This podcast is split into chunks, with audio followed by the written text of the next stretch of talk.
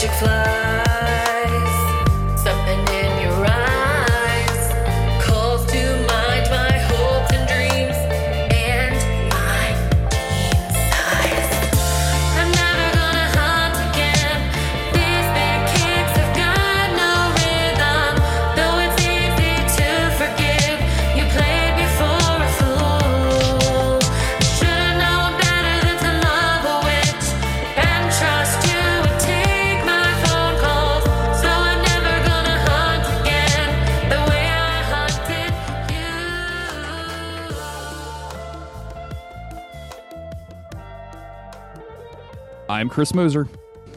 I'm Jeremy Greer. That's not good. That's, we shouldn't do this. This is terrible. Just, what, is, what if this is someone's first podcast? Okay, okay, okay, okay, okay, okay. Okay. I'm Chris Mosier. That that's that's the wrong. I'm Jeremy Greer. And this is Monster of the Week, the creepy but necessary podcast where Jeremy and I talk about every single episode of the TV show Supernatural. Jeremy, how are you doing here today? I'm doing well, Chris. Uh, just you know, having a great time. Just casually co-hosting the show like I normally do. Doing things the way that they normally are. Yes, absolutely. You know how it is. I don't know. I don't know what you say after this. Oh, we thank all the patrons. We you can do. go to patreon.com slash monster of the week and thank Mhm. all of our lovely patrons, Mhm. Patreons, Patreons, patrons who give us a little bit of money every month to Oh, help no. keep the lights on, get some bonus shows, some bonus content, and access to our wonderful Discord. Am I doing this right? Anyway, you take over from here now, right? Yeah, this is where I would normally uh kind of catch everybody up on the road so far, and I have definitely written one of these, so I can just easily read it back to I went myself. ahead. I went ahead and um and I I took care of this part for you. Oh, would Um, you send like it to I- me so know. that I can read it? Um yeah, no no problem. That's not an issue. That's not an issue at all. all. it's not going to be You any kind of a problem.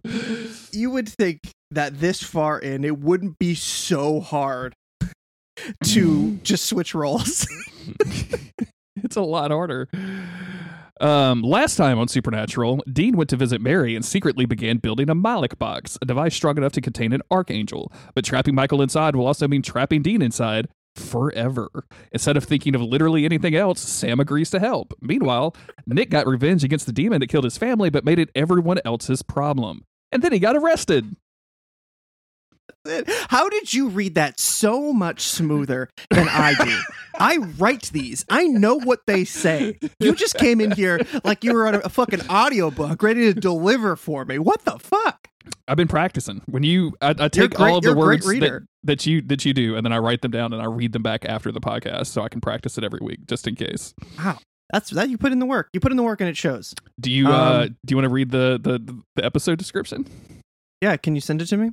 Yeah, well, I'm Um, sure you I- I already mean, I- have it because on. we're not. I we're- mean, yeah, we're yeah, not yeah, changing sorry. this this up hold- at all. So Let me just pull this up in my notes really quick. Um, okay, so season 14, episode 12, Prophet and Loss. Written by Brad Buckner and Eugenie Ross-Leming, directed by Thomas J. Wright. Aired on January 31st, 2019. And this is episode 299, Jeremy. No looking back. Sam, Jared Padalecki, and Dean Jensen Ackles must figure out how to stop the bloodshed when Donatello, who in his current condition is inadvertently scribbling the order of future prophets. Nick comes face to face with his past. I didn't do a good job with that. See, I'm not good at reading. you just got to practice, Chris. You got to just practice, uh, uh, you know, what you're going to be doing. I just need Um, to take a breath. I feel like it has really been a whirlwind since we started this episode. It's been it's been a little crazy, Chris. I think this is going to be one of those episodes where uh, stuff pops off, and by pops off, I mean you and I talk I- about a TV show for about forty five minutes to an hour. I and do we- think it's about off. to quote unquote pop off. Um, I think this episode is okay. I I Yeah. have a hard time summing up summing up any real emotional reaction to it, even with all of the emotional stuff that happens in the back end, uh, because it is just constantly brought down by what I consider to be terrible decisions on behalf of Sam Mhm. Winchester and Dean Winchester, uh, and also the B plot that is Nick, who I I just I just he's like a what is the thing that doesn't die? you know what I'm saying? He's like one of those that Yeah. smells bad. He's like a like a fucking zombie that just like you know how the Resident Evil dead. games like you you you kill a boss Mhm. and then like a, a few levels later the boss comes back except it's even uglier and it's like now it's like more mutated because of the whatever virus, the Normandy or I don't remember what the virus, the T virus, the virus. Normandy virus. Normandy That's right. The virus. Normandy virus. And you blow its leg off, but it just keeps crawling at yeah, you. Yeah, doesn't and then like a level later, like it comes back, and instead of a leg, it has like a tentacle, and all of the tentacles smell terrible. That's Nick. Like it's every a tentacle and a huge piece of metal. I'm just so upset with every time that they. I thought in my mind, and I didn't actually think this, but like when I saw Donna put Nick into the back of the cop car, I thought, we're done. We're good. no, me too. I, I thought that too. Yeah. He's arrested. He's going to prison. Surely he How can't get into naive. trouble in prison. But no, we're I, I do thought that. maybe because there had been like resistance against like I, I- we've heard that you know Jared gave up gave some resistance uh towards the Lucifer redemption stuff. So I thought, well, okay, maybe they're actually cutting the Nick storyline short because this is kind of all that they have left. Um, and fuck it, he's he's been arrested. How naive, how foolish, how childlike of me to to believe that Nick would ever be gone. Um, and again, we've said it over and over again. But some of this stuff, you know, seeing Nick go back to his family home, first of all, post arrest, this don't make no sense whatsoever. But seeing Nick go back to his family home, literally confronted by the ghost of his wife, um, I could have fucked with that back in season six. Yeah, Me too. But again, it has been so, so long. Or when is it that Sam starts seeing visions of Lucifer? Is that season seven? On if they had like done that back then, like Sure. Sam is Mhm. confronted with the fact that he's seeing Lucifer. Meanwhile, for some reason, Nick is back. And so Sam has to juggle between his visions of Lucifer, who looks like Nick, and then just this broken dude on the other hand. Um. Anyway, if you want to give me a writing credit for that one, Supernatural. go Yeah, go, go right ahead. Yeah, yeah. Buck Lemon, Buck Lemon Mosier is what we're talking about today. Yeah, that's, hey, that's what they call me.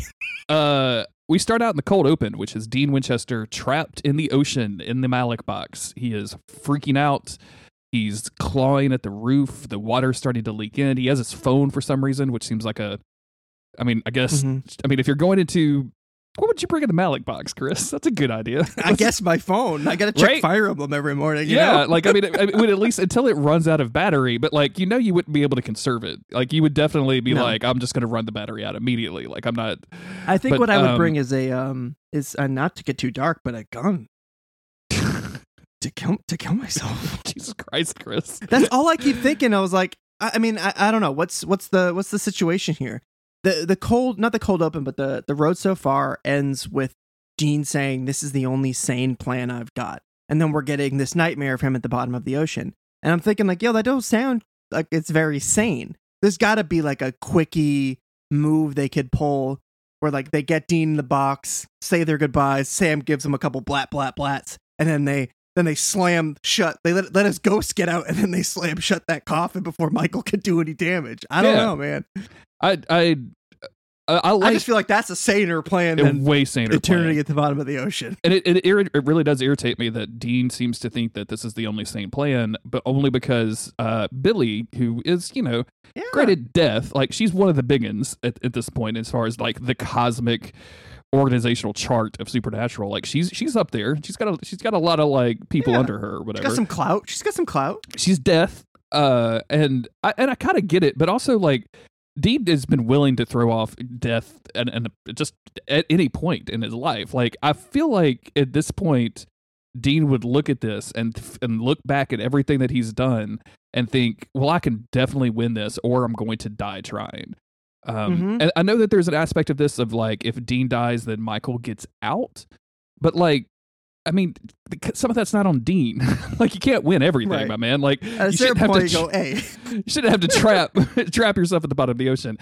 Um, in the actual episode, I like this a lot. Uh, he it's it's very terrifying. Um, I don't have a huge claustrophobia thing, but like when this is presented this well, and like you can t- see that he's just like s- starting to have a panic attack. He starts Mhm. yelling for Sam, who of course is not around. The phone dies, um, and then he wakes up uh, and he's been scratching at the walls of this hotel room that him and Sam are sharing. Uh, and he's, you know, literally got bloody fingernails from doing this. And Sam walks out and was like, "Oh, dude, I'm, so- I was taking a massive dump back here. Did I, did I wake you up? Was that me? I'm I was sorry, taking man. a huge steamer. Did the smell wake you? Did- oh my I've God, also dude, flushed a hundred times. the vent in here does not work. I mean, it's way worse in there, my man. I'm so sorry. Uh, Did I not wrote, mean to you rip can tell they're out. not in the. you can tell they're not in the bunker because there's no sinks at Sam's is wearing exactly. Yeah. That's how I know they're in a motel. Uh, Dean is Um, obviously distressed, and Sam kind of does his his normal thing of trying to comfort him and saying like, "I know you're scared," and and Dean is just basically saying like, "Hey, I never said I wasn't scared, but this is the only way. It doesn't matter." Um, and of Mhm. course, you know, Sam has to cover the same ground, which is that, yeah, this is you know we've we're all willing to die here. Like we're we've all put our lives on the line. Some of us have actually died before, come back, but this is worse than death. Like this, he could keep you alive forever. He's an archangel. Uh, Yeah. and then it's over to the Buckleming. We've got a torture woman plot. Dude, it's that's when I texted you. I said, "Is this a Buck Loving episode?" Because I was watching this scene. It's 45 minutes long. I was like, "I got stuff to do. I got to get back to work in a little while. My lunch ain't this long." Um, because he tortures this woman for so long. We see him pouring shit into the water, and then he's putting the woman in there, and she's all tied up and screaming. I'm like, "Who is this man? Who is this woman? What is he putting in the water?" I thought it was going to be a plot point. It's not. I was like, "Is it acid? Is it going to dissolve her? Is it formaldehyde? What is happening here?" It's kind of a plot point. Like this is one of the things that they use to figure out like what Oh, he's yeah, doing. okay, yeah, no, no, you're right, you're right. I did put that down later, but I forgot that because this whole time when we see the second victim, I was like, "What the what the fuck was he doing with the water?" Um, so we see this woman, as Chris has mentioned, she's tied up. Uh, she gets dumped into water with a bunch of salt. Uh, there's a there's a dude there. Um, as she starts to die, he can he can hear like chanting above him. Um, he carves something into her arm, which we can't see. Uh, uh, so all of this stuff is happening. This seems like kind of our thing, Chris. If you know what I'm saying. Like this seems it like does kind of seem like our our kind of thing. Yeah, I, I, will admit, I will admit. Uh, meanwhile, in the D plot, uh, Nick Nick's wakes. being served food by a cop who hates him, which is just a great sentence for Supernatural. I Um, I I this is so. What is the word I'm looking for? What are like this, doing, dude? What are we doing? it just seems so. Uh, I don't even have. Uh, It's bad. It's dumb. not- it's dumb and so it's bad. dumb. It's just giving Nick un- unnecessary screen time. Um, dude, honestly, we could have like done a slow pan into like a nurse running in to Nick's room, finding a cop with like blood on his head, and then saying like, "Oh, the patient is gone." And then we realize, "Oh shit, the patient was Nick." Um, and it just would it would just mean I didn't have to see any of this. This dude Yeah. gets so much screen time, and just this is from my experience working in a hospital. I'm not the expert. This with this one-on-one situation that's happening, it's just none of this would be allowed. Yeah. They are not taking proper precautions. This is this is ridiculous. so uh the cop is serving him food um and he's kind of roasting nick a little bit saying like you think this food is bad wait till you get in jail uh as soon as we figure out what to do with you because you're wanted by so many people uh and nick is like oh no i was it was, wasn't me i was possessed by the devil and the guy's like no you weren't and nick's like no no that's actually true and he's like i don't no it's not like the cop is being Yeah. and i feel so i feel so much sympathy for the cop because i also just don't want to listen to nick talk and don't I don't believe any of his words so I'm I agree with the cop here. I'm a hundred percent. I know that Lucifer exists. I know for a fact that Lucifer, Nick was possessed by him, and I agree with the cop. Absolutely. That's because the Um, other thing is like I feel like he's in trouble for all the crimes he's done like since since he came back as Nick, right? because like nobody remembers any of the other old Lucifer shit, right? I don't think Lucifer was on wanted posters. He was just like being like escorted around through the shadows from warehouse to warehouse until he finally got Sam Winchester to say yes. Um, I don't think he was out like doing crime. You know what I mean? I mean, he was did- doing biblical shit. Did he like summon a bunch of reapers and kill them to open up one of the seals? Like, Yeah, it's it's frankly none of my business, Jeremy. and okay, I, it I'd- just seems like it just seems like maybe maybe he was out there. Like maybe he got a picture in the paper. Like even if it was a National Enquirer, like Maybe. maybe he was out there. You know what I'm saying? maybe, Um, but that's none of my business. And I I'll- don't believe I'll in stick my nose where it vaccinations, but I believe that that man is possessed by the devil. So Yeah. That's right, of course.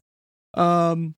Anyway, he blames everything on Satan, and then he cries. We're always seeing this loser cry. Oh my god, I'm so Um, done with this dude crying. Dean and Sam are driving around. He wants to make sure. Dean wants to make sure that Sam is still like in on this plan because at every corner, Sam's like, "But what if we didn't?" Yeah, And Dean's like, "But we have to. We have to do this crazy thing." Um, Cass and Jack still haven't been told yet because Dean says, you know, he's not good at saying goodbyes. He doesn't want to deal with all that. He's just he's just rolling with it. Um. Anyway, Dean pulls the Impala into a parking lot. He has to go to the bathroom. The second that Dean steps out the car, Sam calls Cass to snitch. Sam stays snitching, dude. Steve, he stays snitching, dog. Like it just don't like secret keeper Sam does not exist. Like that dude couldn't keep Uh-uh, a secret from a uh-uh. fucking wall anymore. Like I From a guy who tried to like hide the fact that he was drinking demon blood for half a season, like he can't keep a fucking secret. Um, yeah, he calls Cass. Cass al- already been knew. He's been doing research for a while, which means that Sam snitched immediately. Um, but so far he has no. He's had no luck on finding anything that could get Michael out and destroy him or anything like that. Uh, Rowena has looked through the entire book of the damned or whatever the hell it's called, um, and she's had no luck either. do we you, don't actually get to see Rowena. Um, Yeah, we, we don't get Rowena, but we get Nick. Thanks everybody. Uh, well, well you. done. Uh, do you then think Sam tells Cass, "I've never seen Dean like this before," and that's patently false. hundred percent false, Sam? You one hundred percent have.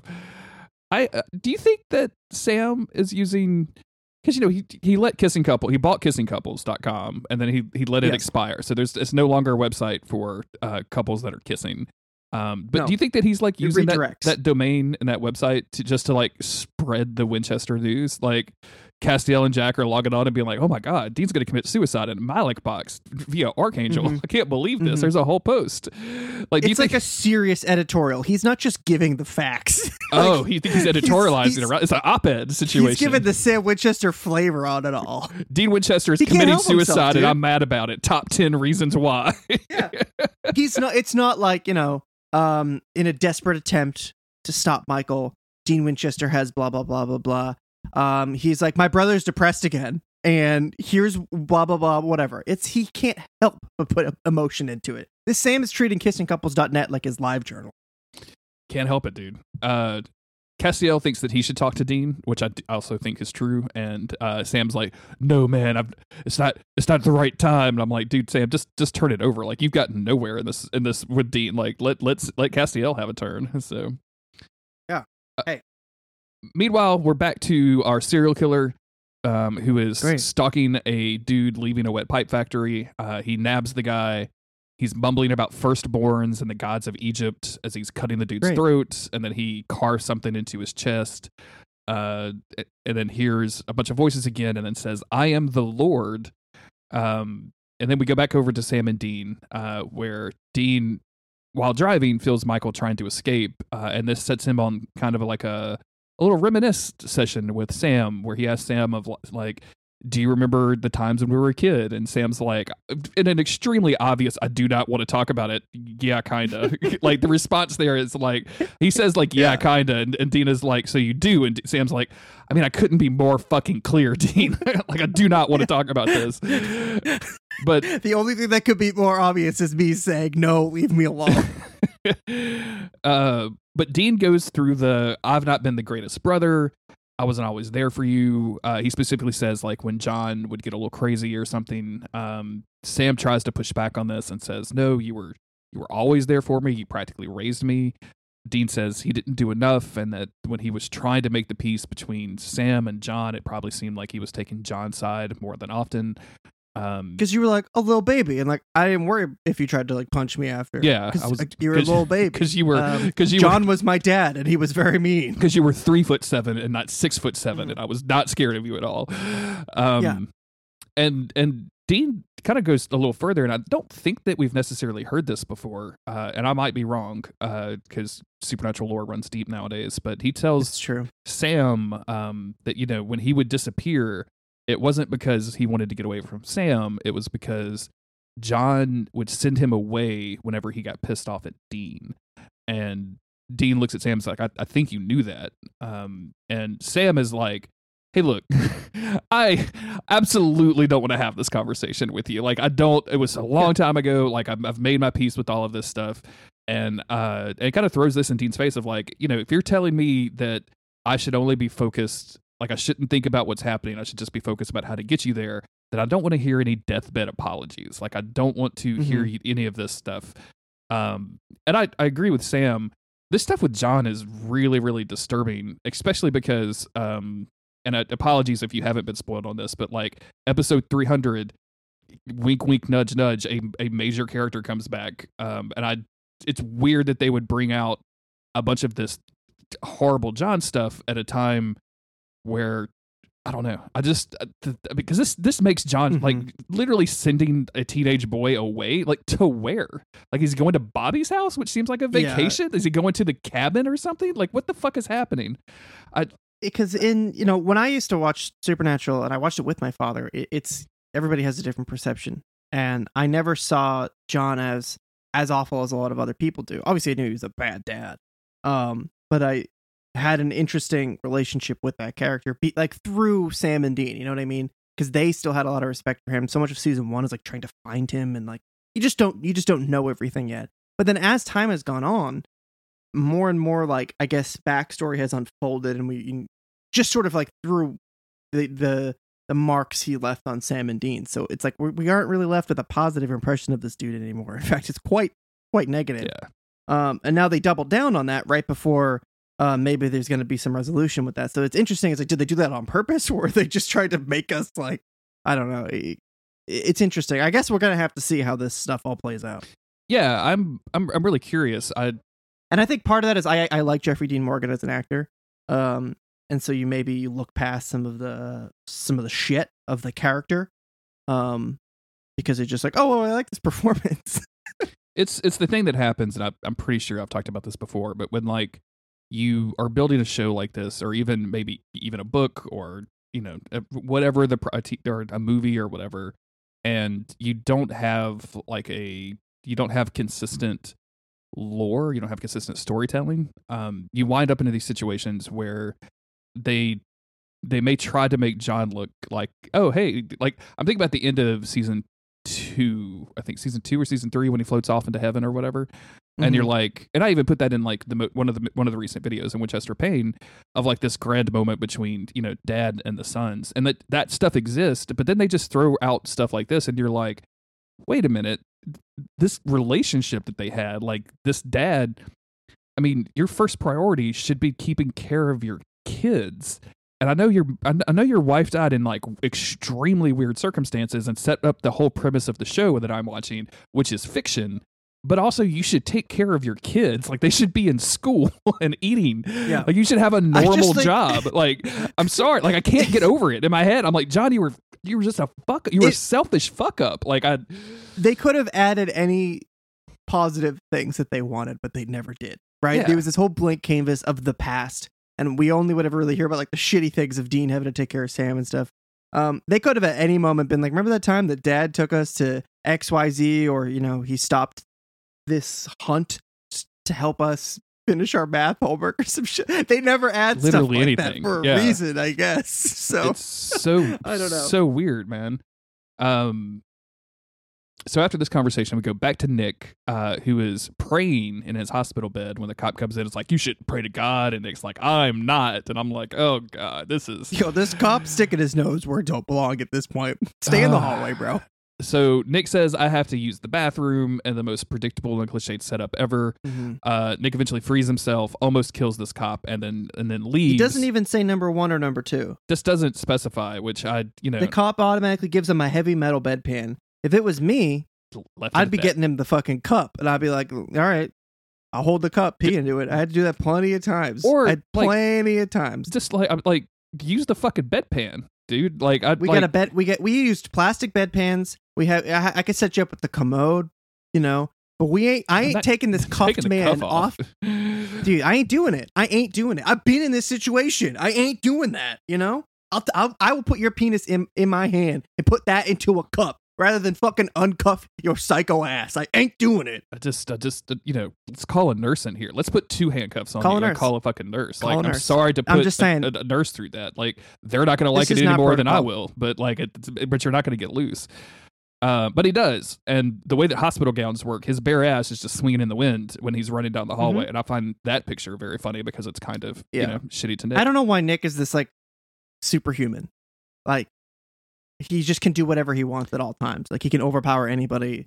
Like this dude's like body was literally like burnt out by Lucifer's presence. Like why is he suddenly a Superman? I mean, he got like shot in the leg and he's just fine. He um you know and the thing that frustrates me is they show him kicking this dude so hard that like his head is exploding in blood and all this other stuff and then Yeah. like he, they show him limping away and I'm like number 1 if you kick someone's skull with your bare foot like you're breaking a toe like mm-hmm. period I don't unless you were like trained from birth or something to kick people correctly I, but like I know Nick hasn't.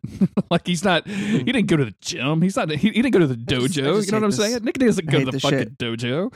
no, Nick can't never- even he's never spell the word day, dojo. day his life in the dojo. No, no, no. Um, yeah, they just uh, they have a hard on for him, and it, it is what it is. We we just have to deal with it until he's dead, and hopefully that will be soon. I don't know. Meanwhile, Sam has found a case. Uh, Dean Good. kind of resists this at first, and Sam's like, "Well, it's on the way, and if we can help, Twenty five then minutes into the episode, good job, sh- Sammy. sh- Shouldn't we help? Uh, Sam runs down the case of these two murders, uh, and then shows Dean the thing that we, as the as the viewer, have not seen, which is the stuff that's being being carved into these bodies are Enochian writing.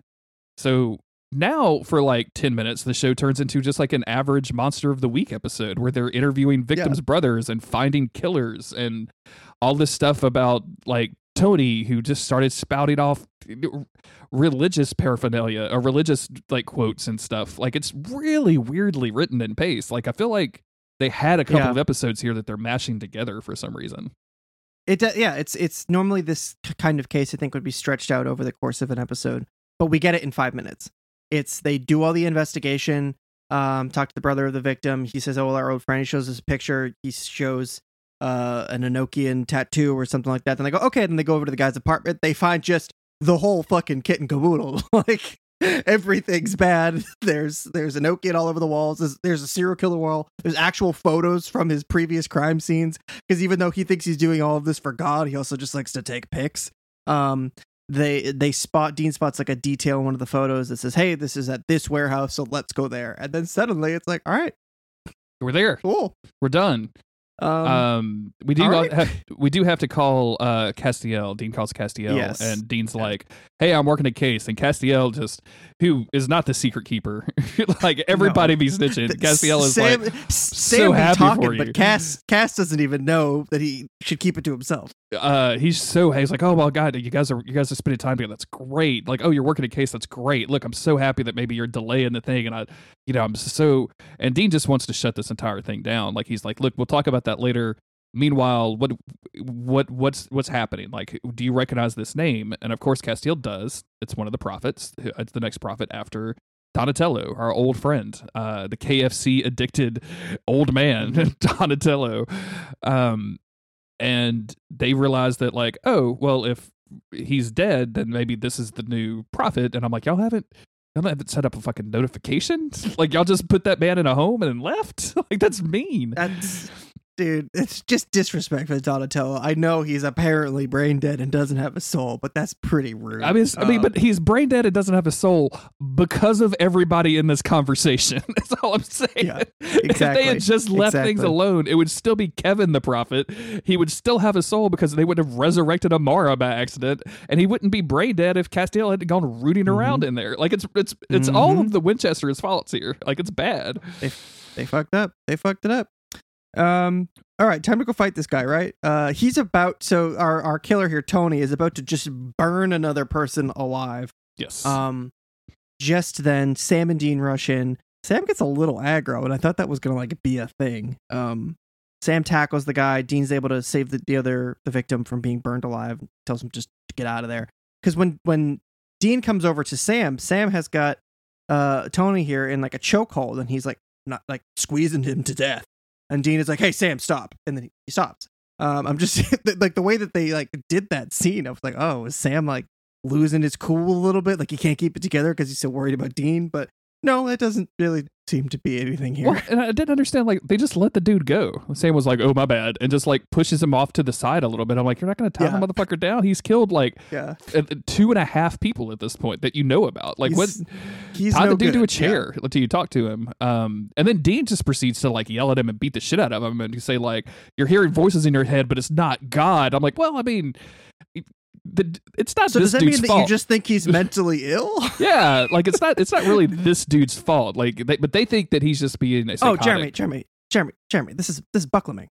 Of course, it's Buckland. They're explicitly telling us this is not a supernatural thing. He's just mentally ill and he should be hurt because of it.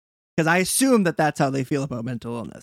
They have a quite the track record, so I can only make these assumptions. Because when Sam and Dean show up, he says that he can no longer hear the voice of God. I just am very confused as to what they're really trying to accomplish with all this. Yeah, I understand. and- so he is this is this correct?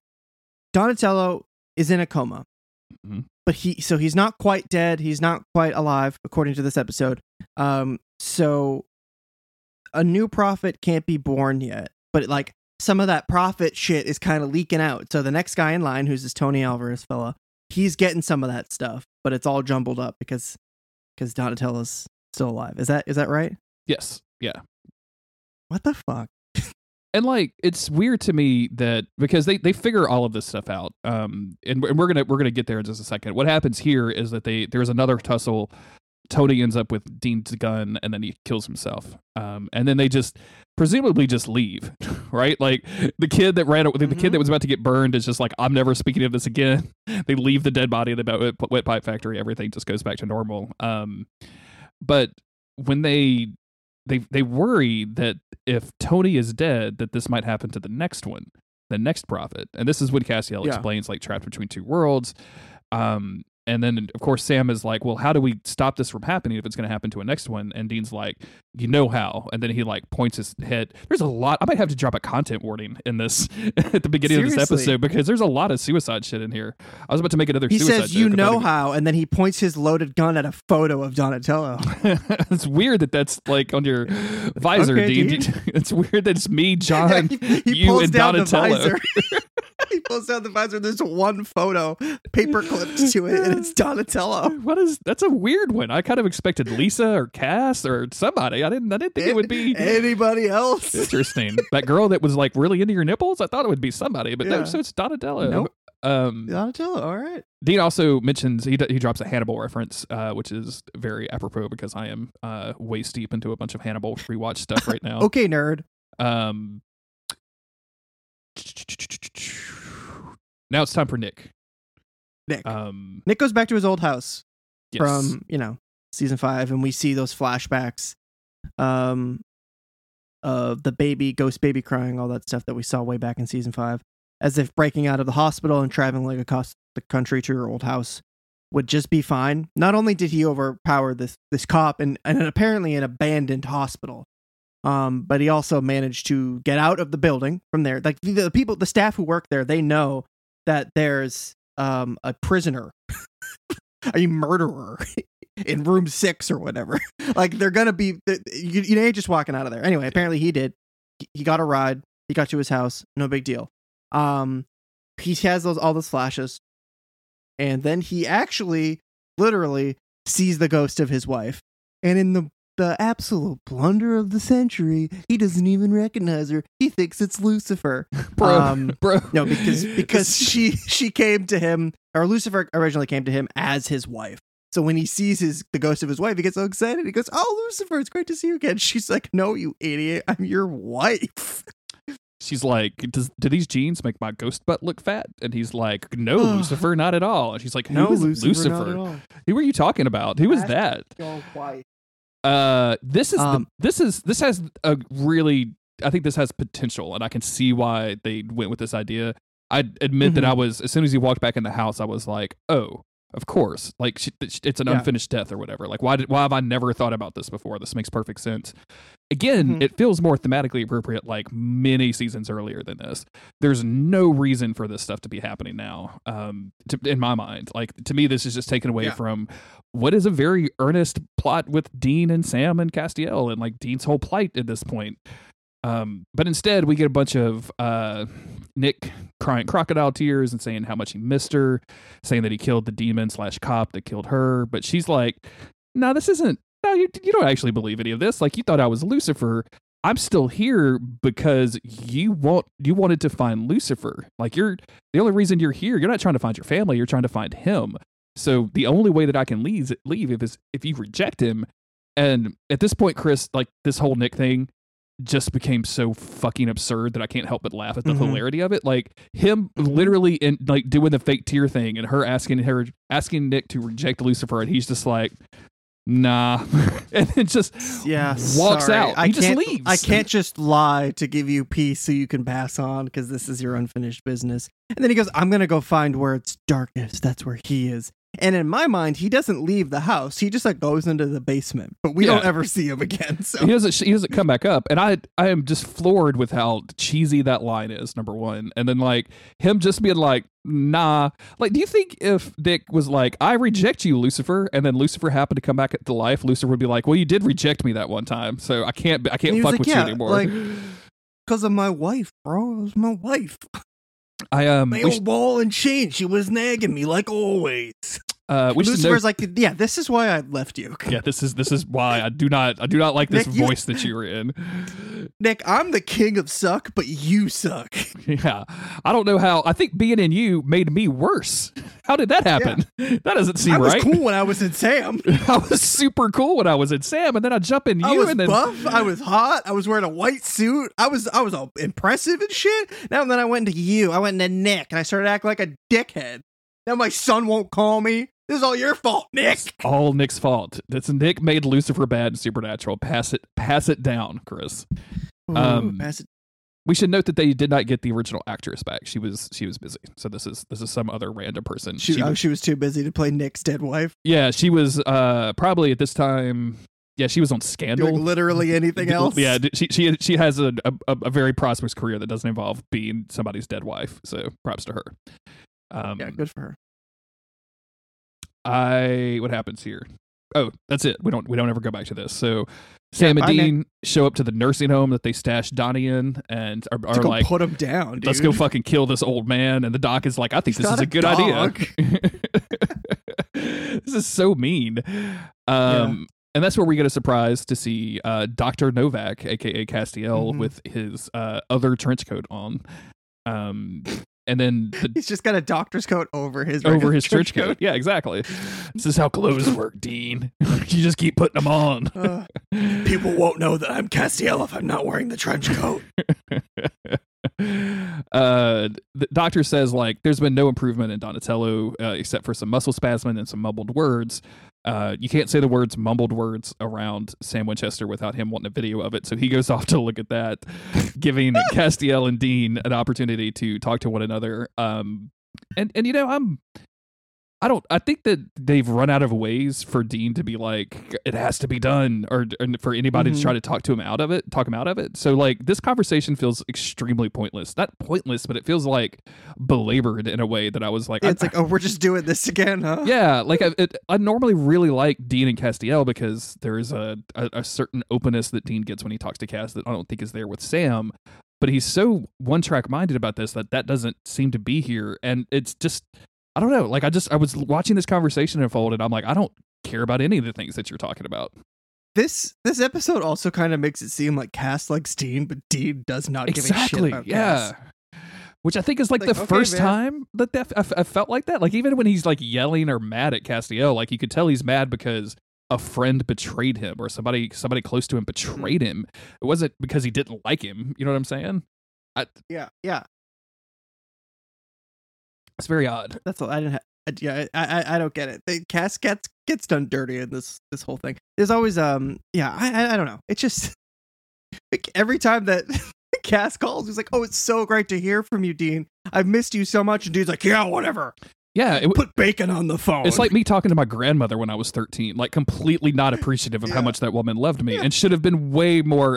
And and like looking back now, I'm like, God damn, dude, that was an opportunity, and I fucking blew it. Like I was thought I thought I was too cool for grandma, but Mama was not Mhm. too cool for me, and she loved me dearly. Like that's what that's what I feel like this relationship is right now. Like Dean's being a little bit too cool for school. Um, but you know, it's Buckleming, so also true. Uh, Sam comes back with the video of Donnie talking to Nokian, and it's the same. s- guys, check this out. It's the same I stuff. fi- I filmed this comatose guy. Wasn't that cool of me? like and that's the normal doctor did that like just held this video Yeah. held this iphone Yeah. camera above the above his patient like is that are you putting this shit on tiktok doc like what are you doing what are you is doing this with like this is this going in his chart or are you just being weird? That's so fucking strange um so they decide that because of this castiel says well this is his brain trying to put the pieces back together trying to rebuild itself. And if that's true then there's potential for me to um fix him. And dean's like are you sure? Blah blah blah blah. And i li- really like this line from castiel which is where he says if there's a spark uh, or even a, uh, just a small hope i have to try. You taught me that um, really, really Damn. turning it around on Dean Winchester, who Suddenly, you're flipping the script all of a sudden. who was absolutely trying to kill himself the entire episode. Like it's, I mean, it's, uh, I, yeah. Anyway, um, Yeah. I think it's very funny when they walk in and the doctor's in there, like about to pull the plug on this poor old man, and they're like, "Get the fuck out of here! We don't need you at all." Mhm. Like, damn, all right, y'all ain't gotta be rude about it. He's doing what you asked him to do. um, Sam and Dean are waiting outside, and Sam tries to draw a parallel between Donnie being trapped within two worlds and the possibility of Dean being under the ocean, possessed by Michael, Mhm. keeping him alive. And Dean is just like, shut Don't want to hear it. Don't want to hear. It. Do you want me to start talking about John Winchester again? I'll do it because you were uncomfortable I'll with that, and I'm uncomfortable with this. Guess what? Mom made me Winchester surprise, and you don't even know what that is. Nah. He's like, no, I what? Huh? what the fuck is that? um. Anyway, they they bring uh, Sam and Dean back in, and um, John's like, you know, coming back from the brink. I guess he's alive. Um, Dean immediately thinks, let's take him off his life support just to see how he does. Um, and miraculously, uh, Donatello comes back to life. He wakes up. Um, and Cass reminds us that yeah, you know, he's back to normal, but like normal in quotations because uh, Donatello still doesn't have a soul. And, and we jump ahead a little bit to where like Donnie's sitting here eating some grape uh, jelly, and Castiel, I, I this line delivery on "Do you want some more grape jelly?" He says it in like his deepest Castiel voice, like he is like like just real like. Do you? I can't. I can't even do it. Like it's just like a real, real deep. Do you want some more grape? juice? I mean, it's so fucking weird and well, I guess Doc, Dr. Novak is a heavy smoker, so Yeah, that's that's what it is. getting is. into Yeah, he's a pack a day Yeah. easy. Um, Yeah, yeah. But Donnie Tello says that he doesn't want that. He wants uh, a bucket of KFC chicken instead. Um, he he asks Dean like what happened. Did I work too hard and pass out? And Dean's just like, you know what? I'm gonna let Castiel explain all of this to you because it's his fault that he's like this. Um, and then Dean walks out to find Sam Winchester uh not properly icing down his beer. I don't know if these boys just really like warm IPAs in the in the, in the evening or what. Like something just another warm six pack between the boys, you know? Oh, What is man. this- what is this, England? can't drink. We can't wait to drink up some like you know warm pine saw flavored alcohol. Like what the fuck is this? I don't I don't understand it. Um, Yeah. But uh, Sam is is being sarcastic. Chris, he's got a little Ooh. edge to him. He's like he's Sarcastic Sam. Be a little snarky. You know, what I'm- a little snarky Sam. You know what I'm Mhm. saying? That warm beer is really going to his head. he's had a half a beer and he's ready to fight somebody. Um, but this is where this is where shit starts to kind of like get real for a minute. Um, you know, Dean says he feels good because they just saved Donatello again, save in quotations. Um, and you know, hey, we're going out on a high. This is good. And Sam is like, dude, you saying that we're going out on a high makes it seem like you're throwing in the towel. Um, and Sam's whole kind of like perspective here is that you weren't even willing to consider other options, let alone uh, you have just you have just resigned yourself to this. Um, and Dean is like, well, yeah, it's I mean, it's my sacrifice. I'm the one who has to suffer. I will be the one suffering more than anybody. So if this is my call, then that's my call. Um, and Sta- Sam, I start when I started taking my notes on this part. I kind of was seeing Sam almost as like guilting him out of this. At this point, that's okay. You can guilt your brother out of not killing himself. I'm I'm actually think that's probably good. Um, it's okay to use guilt in that situation. Um, but Sam starts saying like you, you know you're just going to be throwing everything away if you let, let this happen. Like all the time I spent looking up to you, copying you, trying to be like you, all the times that you know I followed you into hell and back, and everything that we've done together, saved the world, everything you know we've sacrificed for each other and for everyone else, and all this stuff. You'll be throwing that all away if suddenly we're at the end here. You just say, uh, "Screw it, I give up." Um, Sam says, "We're the guys who save the world. We don't just check out of it." Um, and I think Sam slash Jared very much gives the um, "always keep fighting" speech here, um, which I'm not. You know, he's saying, "Hey, don't kill yourself." He's he's like impassionately giving that message, um, which I'm you know I'm not I'm not going to fault that at all. No, and I, I like how passionate Jared gets during this performance. Um, he gets kind of handsy with Dean. He starts kind of pushing on him a little bit. Um, I think that they really wanted to make this seem like Jared was a little bit out of control. Like maybe the the booze do, actually did go into his head, go to his head.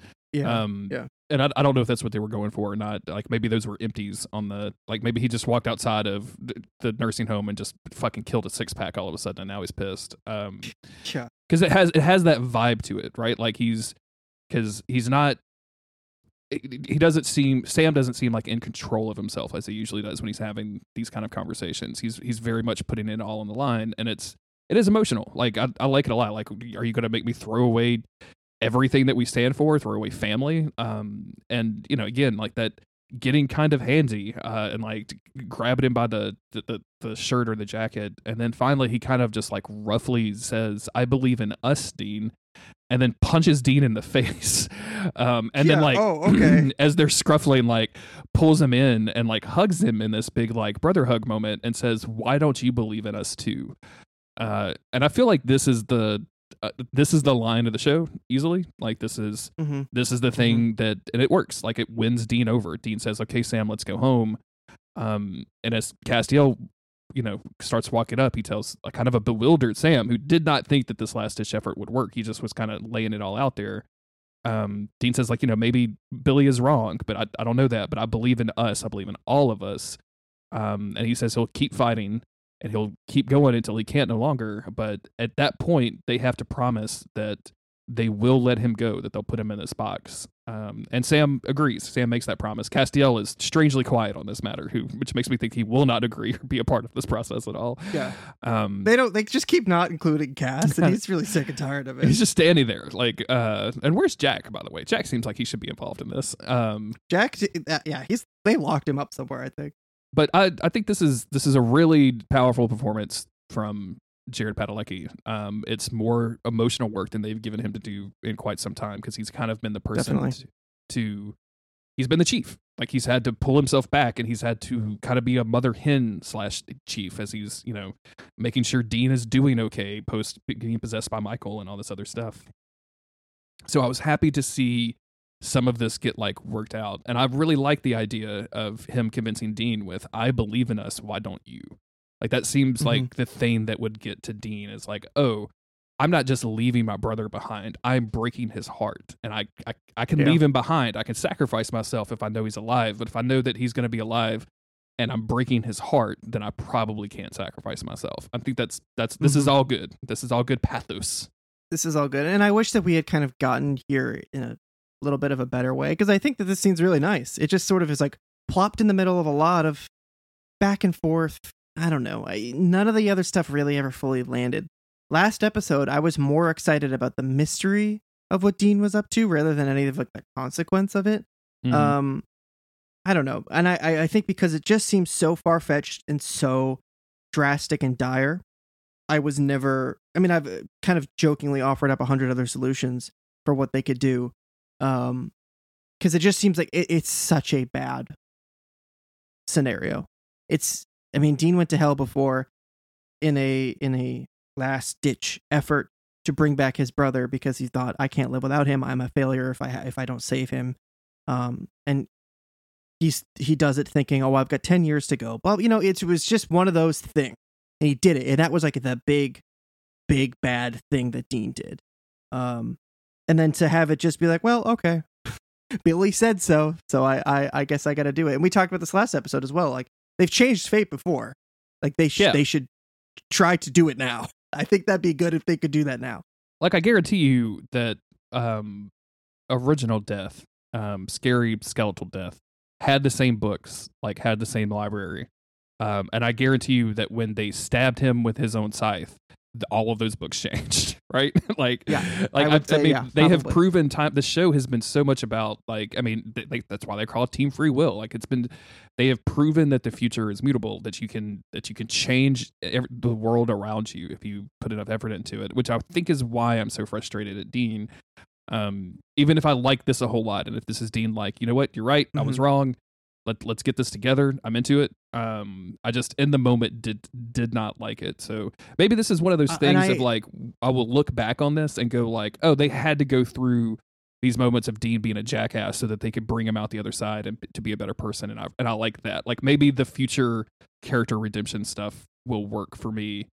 Like maybe all of this will work in the light of some potential character redemption thing. Right. And I think we mentioned it last episode a lot more that, you know, Dean still has Michael inside of his head right now. And I assume that that's putting quite a strain on him. And maybe if they had leaned into that a little bit more, um, to really remind us to really, I mean, I, and I, I think Jensen actually is kind of acting in his face. He's a little bit more haggard, a little bit more worn down, and not just in the usual way, as if this is taking a physical toll on him. Um, because I imagine that would really explain a lot of Dean's sort of just resignation for this. Like, I don't even want to deal with this. I would rather Michael just take control inside of this box and have everybody be safe than to keep trying to hold him back.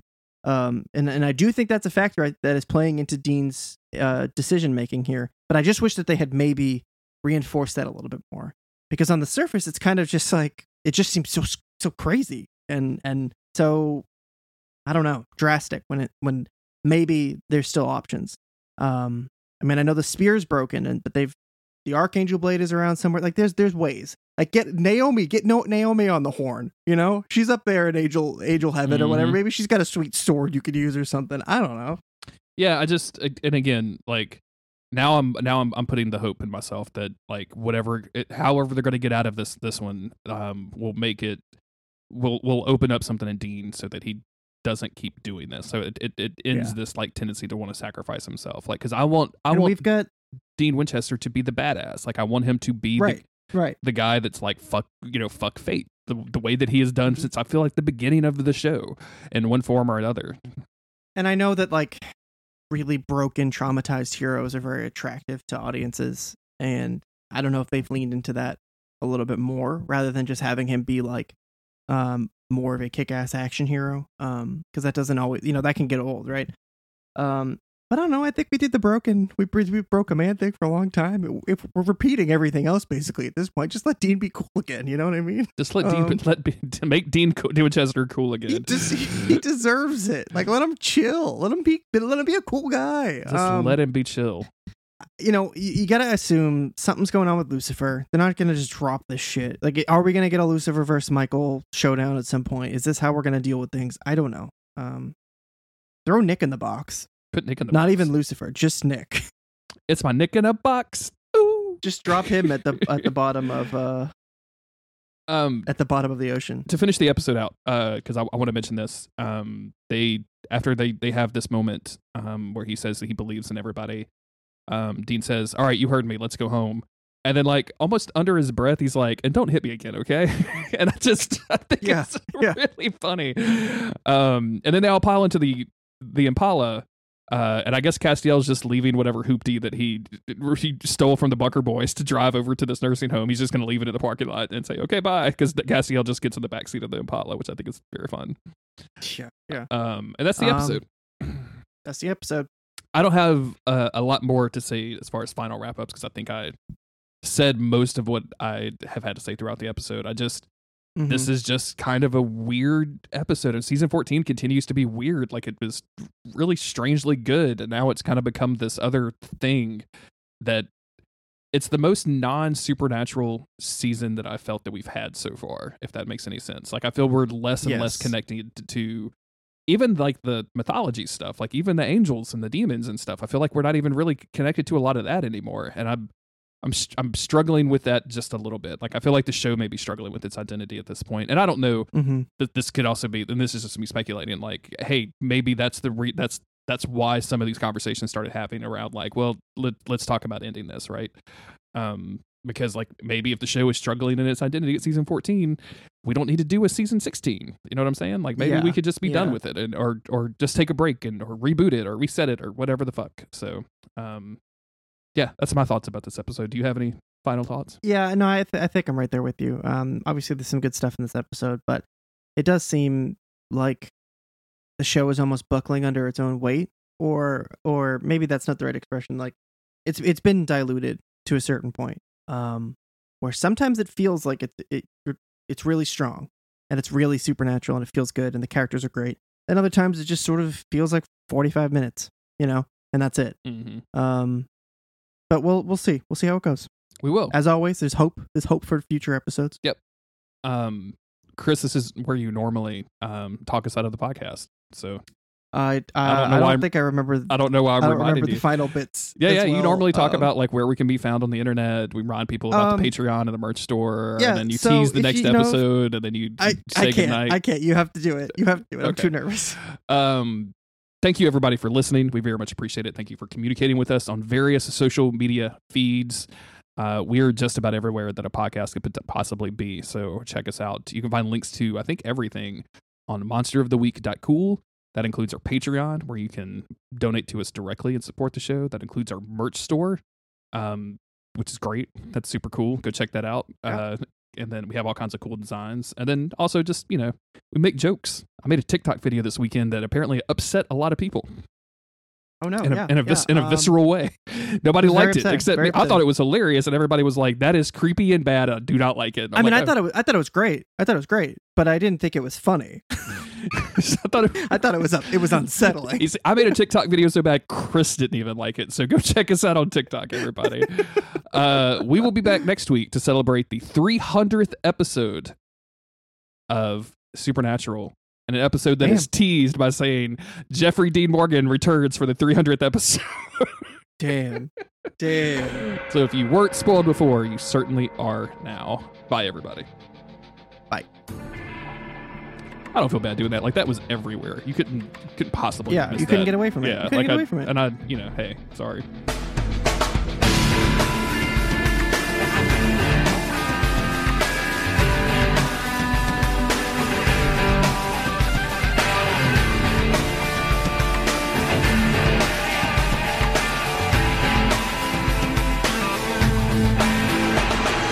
Hello. Greetings. Greetings, Chris Mosier. Or am I talking to the uh, the famous sword guy from Lord of the Ring, Aragon? Ar- Aragon. Yes. Is this is Uh, this hi, Aragon? Do I have him in the in the stew? Hi, this is Aragon. Um, often confused with Aragorn. Um, did you ever read? Did you ever read those books, Jeremy? Aragorn or Aragon? I don't know what we're talking about anymore. Ar- Aragon, Aragon. Those books that were writ- written by like a fifteen-year-old. I don't think so. Although uh, the, the name have is any obviously idea what I'm talking about? no. I'm looking up Aragon right now to see. I was in middle school when these books came out. It's an Um, autonomous I- company, a, a, an autonomous community in Spain. I think the uh, I think the author's name is Christopher Paolini or something like that. They made a movie out of it too.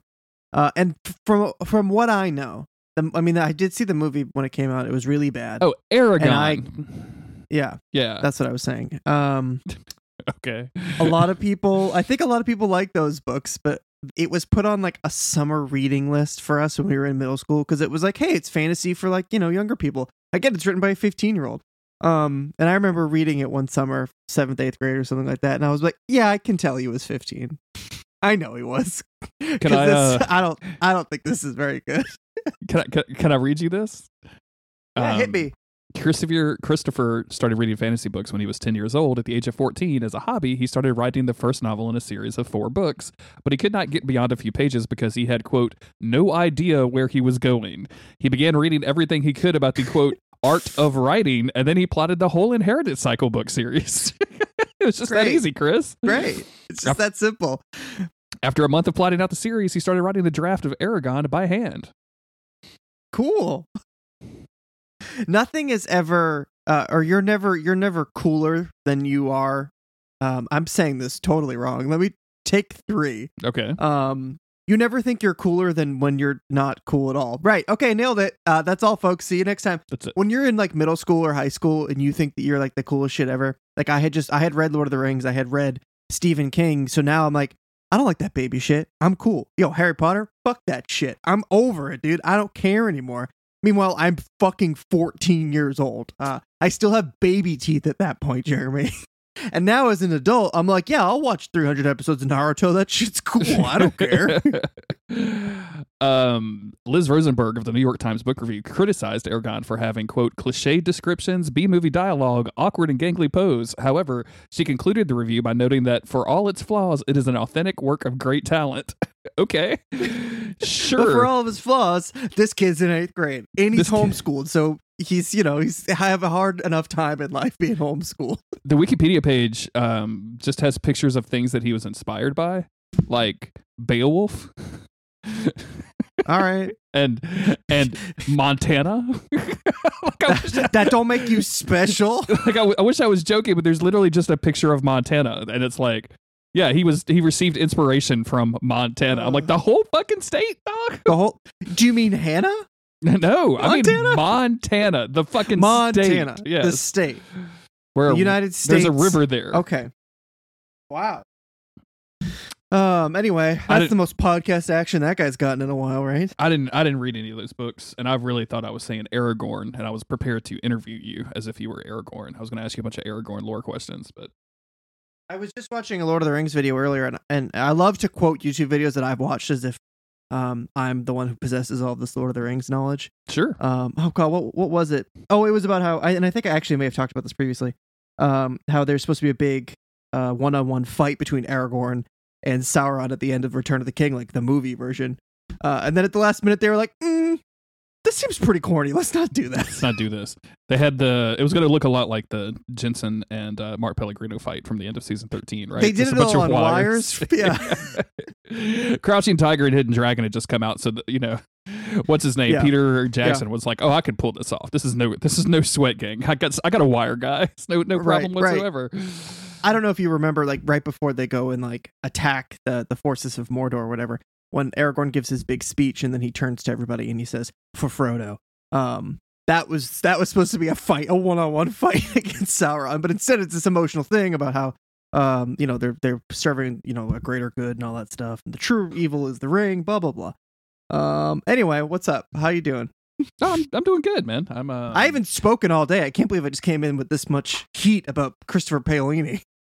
I, if that's um, even his name i don't remember at the at the risk of being a little TMI, um, I I went to jump in the shower this morning, and I was like, wow, that something hurts on my leg, and I looked down, and uh, hopefully it's not a spider bite, but there, but there's a really weird looking like hurty place, uh, and it is, and I'm sorry everybody. Directly next to my Johnson, Johnson, Uh-huh, my uh-huh, Johnson and uh-huh. Johnson, which is what you it's know, not a place it's not a place you want anything anything to be ever No, uh, it could be no. it could be a bug bite you know mosquito it could just be um, I've got do not I've got do not perceive this carved into my pubic Um, hair. So yeah so it's hard to keep track of stuff you know uh, our audience is mostly Um, women, right? They'll get a kick out of this conversation. i bet i bet they love us yes, yeah they, i don't know how yeah we, we we've gotten away with quite a lot on this podcast. We should be very grateful to the people who listen to us, who endure us. People will always message us, and it's like the sweetest thing ever. Yes. When people are like, "Oh, you know, you made my day," I, I'm laughing at work or whatever. Uh, and I love that because I used to listen to so many podcasts and be like, "Oh my god," I'm like, I'm dying laughing. I wish I could tell this person that, um, but I don't. I don't tweet at people Mm-mm. ever. I everything is about me that I tweet, so um, it, can't, you I can't interact with others. You don't ever just like at somebody unless they have already added you Mm-mm. before. Yeah. Mm-mm. Yeah, I'm too nervous. Even like my friends, I'm like, I'll go to respond to something you say, and I'll go, "What, if he doesn't know I'm kidding? What if I sound like I'm being a dick? I don't want to do it. I'm not gonna. I'm not gonna post it. What if I added you about my spider bite that's directly next to my Johnson and I'd, Johnson? I'd at you back, bro. I'd at you back. okay, well that's good. That's good. I didn't know if you'd be put off by that or not. I didn't know. I didn't know what the story was. Hey, if it's if it's coming in my in my menchies, Mm-hmm. I'll at you back, Good. or I'll like it, or I'll just like it if I don't know what to say. yeah, liking and like likes are free, but there's definitely like a line where I'm like, that doesn't deserve a like. That's that's Yeah, a yeah, yeah. that's not a I don't know. I just don't feel like like it. And then sometimes I use it to be like, I have seen this post and I have acknowledged this post exists, but I do not want to respond to it in any way. I'm glad they've introduced that to text messaging now, so I can just like somebody's text message and not have to come up with some sort of response that has the Uh-huh. significant possibility of causing the person to respond to me as if I wanted to continue the conversation, which I do not. I yeah who was i was just talking to somebody uh, and i realized at a certain point that i was the person who was continuing the conversation when they didn't want to. And i was like oh but i don't i don't want to either. My bad. i was just, i was trying to be polite and now i realize i pushed it over the edge. What have i done? That's really, really funny to i'll me. have so yeah i'll sometimes like this used to happen more on instagram and you can like instagram comments now uh, where i post a picture of something and some people will be like oh yeah i love this game blah blah blah. Some people would offer some criticism or not criticism but just like you know they would engage a little bit saying hey should i check this game out? Sounds like you really enjoyed it whatever. What do you think? Um and then other people will i don't know they'll just say really like either they'll just ask for stuff hey can i like can i have one of your games? No you can't. Or um they'll That's just say something really that strange. i'm just like, that's the like um like you're oh, not a company, right? Like I mean, it's not like yeah Bamco is posted in there like, hey, if you People hook me up with the free copy of you know Naruto, Yeah. the video game or whatever. people would dm me and be like um hey bro where did you get that and i'm like i don't know fucking amazon.com and Yeah, the fucking internet, dude. I don't know. Just like what do you mean like where did i get it and they're like oh like maybe like would you ever like want to sell that i'm like again you can like go to gamestop like Just go this buy isn't it. rare Yeah, Like, why are you just- why are you asking me? This like- is not. it's 14.99 stop trying to be weird This is No, very it's not strange. like- people are just like i don't know because there's a difference between like i have nothing wouldn't it be cool if you could like hook me up um and then the people who are just i don't know they're just being weird they, i guess because you, uh, if you post enough stuff like because my instagram is me posting like video games and manga and stuff so um people just assume maybe that i, I don't know you I'm- got the I'm- connect. i work at yeah. a i work at a barnes and noble You're like, no, I do not. I just I don't I even just- know what i'm talking about anymore. I just live there on the weekends with my girlfriend. That's Yeah. all. Yeah. We went to barnes and noble this weekend Of for the course you first did. time in a long time Of course you did. um and we're in the manga section because there's like a huge shortage were. of manga right now because the the printers are all jammed from you know the pandemic really fucked up the manga industry and i think 2020 was the biggest year uh, ever for the western manga industry it's like outsold like everything else.